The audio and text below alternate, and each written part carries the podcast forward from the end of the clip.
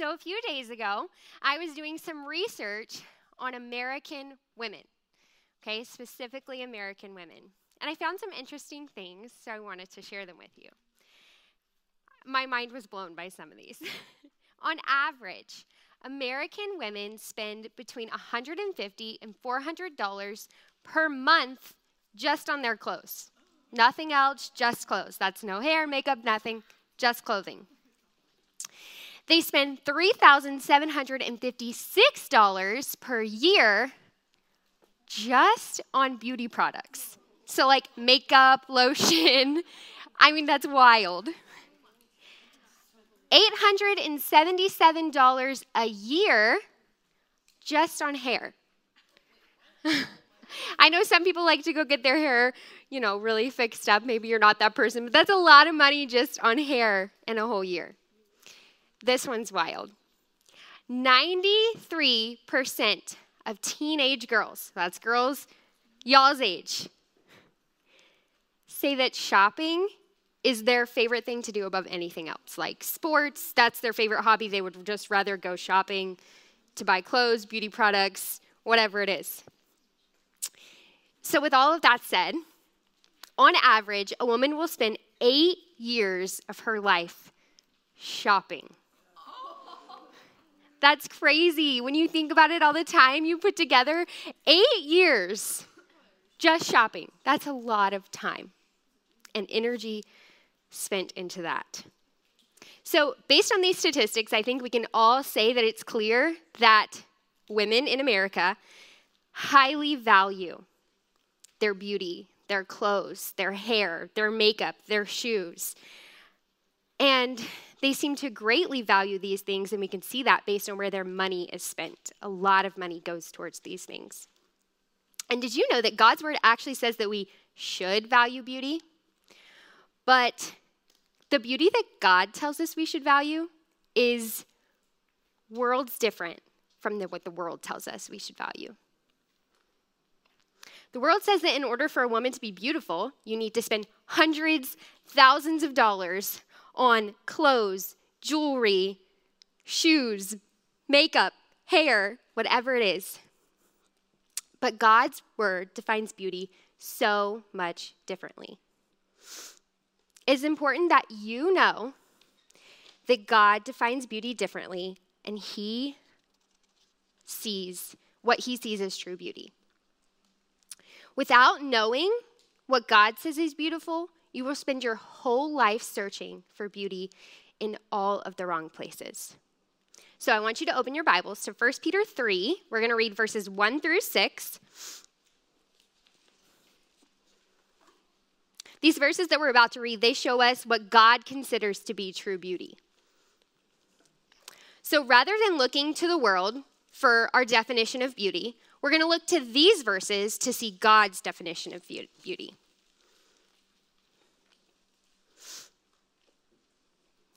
All right, let's go ahead and read those verses. Likewise, wives, be subject to your own husbands, so that even if some do not obey the word, they may be won without a word by the conduct of their wives, when they see your respectful and pure conduct. Do not let your adorning be external, the braiding of hair and the putting on of gold jewelry, or the clothing that you wear. But let your adorning be the hidden person of the heart with the imperishable beauty of a gentle and quiet spirit, which in God's sight is very precious. For this is how the holy women who hoped in God used to adorn themselves, by submitting to their own husbands, as Sarah obeyed Abraham, calling him Lord. And you are her children if you do good and do not fear anything that is frightening. Ladies, you need to value true beauty. God defines what beauty is. We don't have to go to the world for the definition of beauty. These verses that we just read show that true beauty is reflected in your conduct, the way that you behave. So that brings us to our first point examine your behavior. So, in the passage we just read, Peter starts off with the word likewise. So when we see that word likewise, we know that it's a continuation of what he was um, just previously talking about in chapter number two. So if you remember um, Pastor Jacob's previous sermons on um, his previous sermons on 1 Peter 2, then we know that Peter was talking about how we need to submit to authority. Peter continues talking about submission, but now he is talking about how wives need to submit to their husbands. Peter then goes on to say, Wives, be subject to your own husbands, so that even if some do not obey the word, they may be won without a word by the conduct of their wives, when they see your respectful and pure conduct. So now I know when you read this, you see the word wives, and you're like, how does this apply to me? I'm in junior high, Amber. I'm not a wife, but I don't want you to check out the instructions in these verses, they're still for you. This verse applies to you, and there is something that you can get out of it.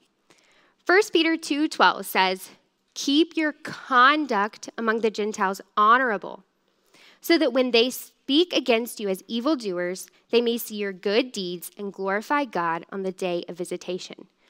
So these verses are telling all Christians, not just women, but all Christians to keep their conduct honorable. And around non Christians so that they may glorify God by seeing your godly conduct. In 1 Peter 3, Peter is telling wives to keep their conduct honorable by submitting to their husbands and having respectful and pure conduct so that they can win their husbands over for Christ. So the principles in these verses, they apply to everyone. I want you to hear me say that, not just for wives. Peter is just giving specific detail on how a woman married to a non Christian will live these things out. Peter is telling these mar- married women that they don't need to be concerned about the words that they say to win their husbands over for Christ, but instead, they need to know that their conduct, which is the way they live their life, is what will win their husbands for Christ. So, your conduct, that's your behavior. It's the way that you conduct your life, the way that you live. And a godly woman must have respectful and pure conduct. Ladies, we need to have this at home, at school, at church, with friends, and even when you're alone. So, respectful conduct means that your behavior shows that you fear God. Every Christian should have a fear of God. Deuteronomy 8 6 says, So you shall keep the commandments of the Lord your God by walking in his ways and fearing him. Proverbs 8 13a says, The fear of the Lord is the hatred of evil. Fearing God means having respect and reverence for him, obeying his commands because you love him. Your respect for God is what motivates you to respect others. Respectful conduct may look like being obedient to God, your leaders, your coaches, your parents, your friends. It may look like being polite or considerate of others, being thoughtful, being courteous. All of those things are respectful conduct. If you don't fear God, then you won't have respect for your coaches, parents, teachers, friends. Matthew 7:12 says, "So whatever you wish that others would do to you, do also for them, for this is the law and the prophets." So pure conduct. Pure conduct is righteous conduct, unstained from sin. Every area of your life, my life, Everything that we do needs to be pure, righteous, and godly. You need to have pure conduct with your words. So, this means no gossiping, no foul language, not saying inappropriate things. Don't use your words to tear others down. You need to have pure conduct on social media, whatever platform that is that you use. There's so many out there, I don't even know them all anymore. Make sure that you're pro- posting appropriate pictures and videos. Make sure that the accounts that you follow, make sure they're appropriate. Make sure you're watching clean videos. You need to have pure conduct with the music you're listening to. Does it say inappropriate words? Don't listen to inappropriate songs. You need to have pure conduct in your secret life. So, what I mean by this is this is when no one's around. When you're home alone or you're in your room, nobody else is there. What are you doing? How is your behavior? What are you watching? What are you listening to? How is your thought life? Maybe you don't say inappropriate things, but do you think them? Maybe you don't think negative things about other people. Or maybe you don't say negative things about other people, but maybe you think them. Respectful and pure conduct is godly conduct. Examine your behavior, the way that you live. Is it respectful? Is it pure? What do people who don't trust Christ think about your behavior? Is it different from theirs? Or are you living the same way? Romans 12:2 says, "Do not be conformed to this world." Your life should look different from the world, different from the people you pass by in the grocery store or at school. Could someone who doesn't believe in Jesus be led to Jesus by observing your behavior? Peter continues in verse 3, which says, Do not let your adorning be external, the braiding of hair and putting on of gold jewelry, or the clothing you wear. In these verses, we see that there's a difference between external beauty and internal beauty. So, point number two is realize true beauty is not external. The word adorn means to make more beautiful or attractive. This is the thing that you use to make yourself more beautiful to others. Peter is telling us, women, to not, not let our adorning be external. We shouldn't depend what is on the depend on what is on the outside to make us beautiful. That could be jewelry, hairstyles, clothes, accessories, shoes. None of that should be what makes you beautiful. Now, it's okay to have cute hairstyles and clothes and shoes and jewelry. That's okay. But these things cannot be what you rely on to make you beautiful. Peter says, But let your adorning be the hidden person of the heart, with the imperishable beauty of a gentle and quiet spirit which in God's sight is very precious. That is what Peter says we should adorn ourselves with the hidden person of the heart, imperishable beauty, a gentle and quiet spirit. Meaning, depend on your inner self, who you truly are to make you beautiful. Who you truly are is very precious in God's sight. Peter's describing what your true self should be, and he uses the words gentle and quiet spirit. Now, this isn't a spirit like a ghost. This means you, who you are. You need to be gentle and quiet. You need to be a woman who is kind, forgiving, merciful, and tender. A woman who is not gentle is going to be harsh, loud, pushy, trying to get your way. Now, what Peter is not saying is that a woman has to be weak and you can never talk. He's not saying that. A gentle and quiet spirit is not a bad thing. Culture tells us that's a bad thing.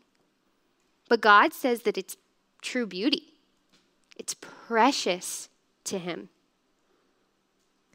A gentle and quiet spirit is going to be one that embodies the fruit of the Spirit. Galatians 5 22 through 23 says, But the fruit of the Spirit is love, joy, peace, patience, kindness, goodness, faithfulness, gentleness, self control. Against such things there is no law. These are the qualities that every Christian should show. Love. Do you love others well? Do you love the way that Jesus says to love? Joy means that you have joy that only Christ can provide. Remain joyful through hard times. Peace. Have peace in all circumstances. Have peace through trials. The Bible says that Christ can give us a peace that surpasses all understanding.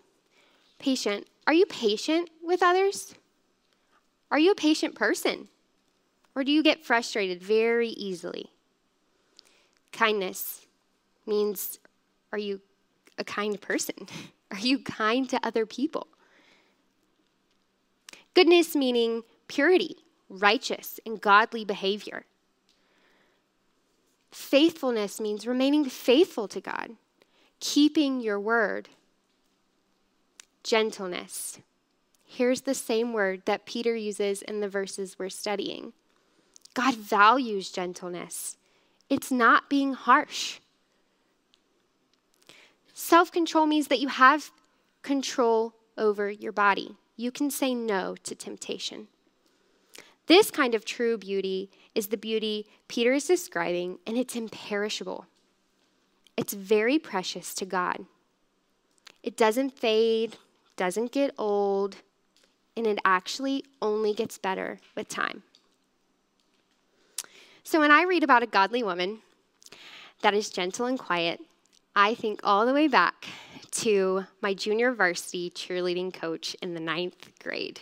Yes, I was a cheerleader. I wasn't that great at it. She is one of the most patient, kind, loving people that I have ever met. And let me tell you something about our team. we were not the best. we weren't the loudest or the sharpest on the sideline at the football games and we probably required a lot more coaching than your usual cheerleading team. My cheer coach, she never lost her cool. She never got frustrated and never talked down to us. No matter how many times she gives the same instructions over and over and over again. And no matter how many times we goofed off on the sideline, she was always patient, kind, loving, caring, and forgiving. God says your inner beauty is your true beauty, and it is very precious in His sight. Very precious. We need to see as precious what God sees as precious. Don't depend on your makeup, your outfit, your jewelry. Don't depend on any of that to make you beautiful. These are not the things that define your true beauty. They are not what God says makes you beautiful.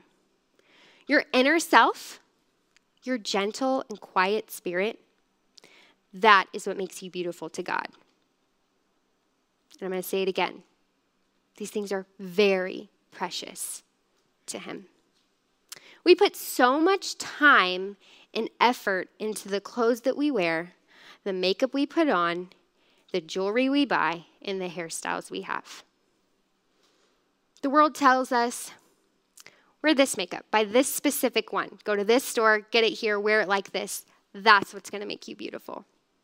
Dress this latest trend, just like this. These exact pants with this shirt, that's exactly how you need to dress. That'll make you beautiful. Do your hair like this. Use this clip, this product, this tool, that's going to make you beautiful. Or have this jewelry. It's got to be this bracelet, this ring, wear it this way. That's what's going to make you beautiful.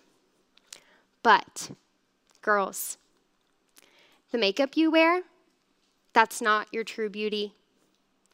Your on trend outfit, not your true beauty. Your earrings, your bracelets, your necklaces, not your true beauty your shoes that everyone has, not your true beauty. The world says these things are what you should depend on to make you beautiful. But these things are not the things that God says you should depend on to make you beautiful. So I have a question for you. What do you rely on to make you beautiful? Is it the things that the world says make you beautiful? Or is it the things that God says makes you beautiful? Peter goes on to say in verse 5 For this is how the holy women who hoped in God used to adorn themselves, by submitting to their own husbands, as Sarah obeyed Abraham, calling him Lord. Peter describes these women as holy. That is what God wants from you to be holy. Here's point number three know that holiness is true beauty in God's eyes. The godly women that Peter is referring to in the past, they adorned themselves by submitting to their husbands. By submitting to their husbands, they were being obedient to God. They were being holy. Peter uses a specific example about Sarah and how she was obedient to God by submitting to her husband. Peter continues, and you are her children if you do good and do not fear anything that is frightening. You are Sarah's children if you do good and do not fear anything that is frightening. When he says doing good, that means having respectful and pure conduct, like we talked about. Do not fear. That means trusting in God. Now, you are not Sarah's literal children, but spiritual children, part of God's family. Peter is saying that God's children will be holy, obedient, righteous, and will trust him. 2 Corinthians 7 1 says, Let us cleanse ourselves from every defilement of body and spirit, bringing holiness to completion in the fear of God. This verse is talking about sin and how sin defiles us, sin ruins us. And we are called by God to cleanse ourselves from sin and pursue holiness. So, I don't know about you, but you know when you have that one shirt that's like really soft and it's comfortable and it just kind of fits just right and it's your favorite. So you kind of want to wear it all the time. Well, I have one of those and I wear it often. But let me tell you something Noah, my son, he does not care that this particular shirt is my favorite. At most meals, I sit next to Noah and Jacob sits on the other side of Noah. And he's a messy eater. He has not mastered being clean yet. And sometimes he uses his fork. He's learning, he's getting good at it, but most of the time he uses his hands. Now, I don't know if it's just get more gets more in the mouth. I'm not sure why this is his default method, but that's what he does. The unfortunate thing about him using his hands is at some point during the meal, I mean, this always happens. He's going to reach over and touch my arm. Mama. And I'm like, oh, because my shirt now has a mess on it. It's now dirty. And I'm like, and it always happens to my favorite shirt. Always. I love that little guy so much, but I do not like food on my shirt, especially my favorite shirt. So when this happens, the first thing I do is I grab a baby wipe because we have them everywhere. And I'm trying to get it off, trying to scrub it off. Sometimes it's something easy, like a few crumbs from a chicken nugget or something, and I can get it off. But uh, most of the times, most of the time, it's mac and cheese because that's his favorite. And just so you know, mac and cheese does not really come off with a baby wipe. so I then have to throw my shirt in the wash. I have to change, throw it in the wash before my shirt's ruined, because once the mac and cheese like crust on your shirt, then it's just really hard to get out. So I wash it. When I take it out of the wash, the first thing I do is I look at it and I'm like, okay, did the stain come out? Like, are there more stains? What's going on? Most of the time it comes out, but sometimes it has to go right back in the wash. It's got to soak this time. I do whatever it takes to get the mess out, whether that's multiple washes, stain remover, soaking it, whatever method I can Google, I'm going to get the stain out. Eventually it comes out and it's good as new. That is what Peter says godly women will do. We're to get rid of, cleanse ourselves from any sin, impurities, and filthiness. Holy women will obey God by living righteous lives and will always trust Him.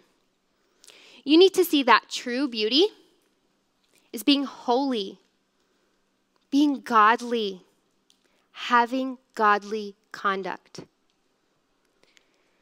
So, in order to become truly beautiful in God's eyes, you should be fighting against temptation and repenting from sin, trying to become more like Jesus. Ladies, we need to value true beauty. Don't depend on how you dress to make yourself beautiful. Instead, strive for holiness, a gentle and quiet spirit, and have respectful and pure conduct. And I want you to remember this these things are very precious in God's sight. Let's pray. God, thank you so much for our time together. Um, God, I thank you for your word. I thank you that it tells us the clear um, meaning, the definition of true beauty. God, I pray that that is how we would define beauty, is based on your definition, what you say is truly beautiful and not what the world does. God, I pray for our small groups tonight. I pray that we would have great discussion, that we would be open to listening to others and to um, sharing. God, I pray that you would just continue to bless our time together as we go into small groups. In Jesus' name, amen.